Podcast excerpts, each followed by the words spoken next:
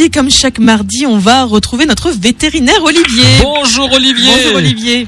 Bonjour à tous. Alors je ne sais pas si vous l'avez constaté, chers auditeurs, mais quand on se promène là en ce moment, là peut-être là vous avez pr- euh, profité des beaux jours là les derniers temps pour vous promener un petit peu dans les rues, dans les lotissements, et on voit de plus en plus de personnes qui ont des poules. C'est vrai. Hein, moi aussi, c'est quand là, encore l'autre jour, je me suis promené, là, j'entendais. Qu'est-ce qui se passe là? Bah, Il y a des poules.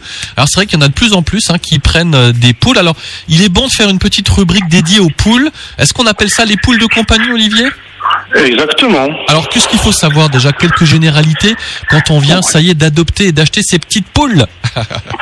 Ben, moi, je vais parler essentiellement par rapport aux problèmes que je revois en, en clientèle, hein, parce qu'on a aussi de plus en plus de poules à soigner. Ah oui. Donc déjà, il faut, ouais. déjà, il faut savoir qu'une poule, c'est un animal social, hein, donc qui a besoin de vivre en groupe. Donc toujours minimum deux poules. D'accord. Donc euh, jamais prendre une poule toute seule. hein. Ensuite, il faut savoir qu'il y a une grande hiérarchie qui existe entre les, les individus d'un même groupe de poules. Donc souvent, introduire un animal, c'est très difficile parce qu'il va y avoir des bagarres et ça, ça va entraîner des blessures. Donc n'hésitez pas à vous dire tout de suite, si je veux quatre poules, en prendre tout de suite quatre plutôt que d'en prendre deux et dire euh, ben, ça se passe bien, j'en prendrai deux le mois prochain parce que là, il va y avoir des soucis. Ensuite, euh, il y a les renards hein, qui sont très présents dans le Ouh, secteur. les bah renards, les Ouais. renards. Et ça, on en, on en voit régulièrement hein, des poules blessées par les renards. Donc surtout pas laisser les poules en liberté dans le jardin. Bien les rentrer la nuit. Hein. Donc bien construire un, un enclos.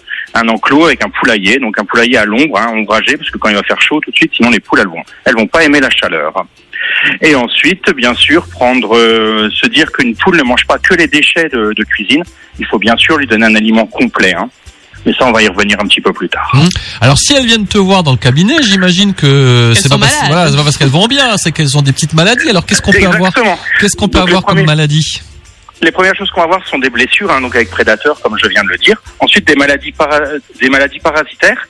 Donc là, c'est pas encore tout à fait la période, ça commence, mais il y a les, les parasites externes, en particulier les poux rouges, hein, qui sont des grands prédateurs des poules, qui se nourrissent de leur sang et qui les affaiblissent. Et bien sûr, après du parasitisme interne, hein, comme le chat, les chiens, donc ça va être tout ce qui est les vers ronds et les, les vers plats.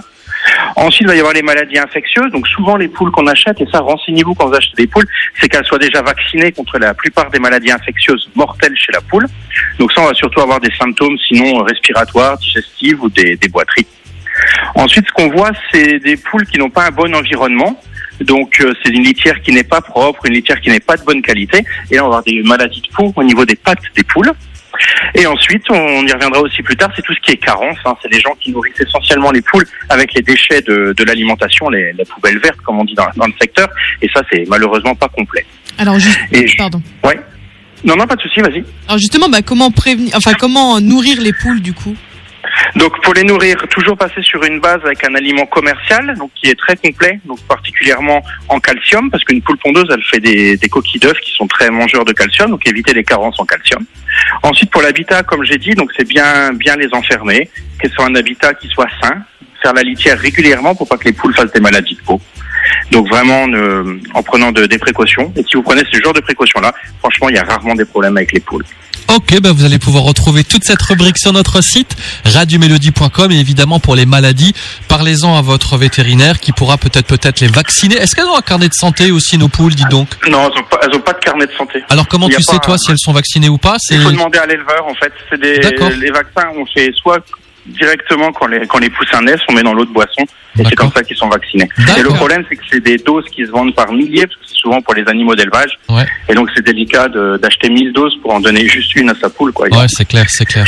Ok. C'est- Bah comme d'habitude, le mieux c'est d'en parler à votre vétérinaire si vous venez d'acheter des poules.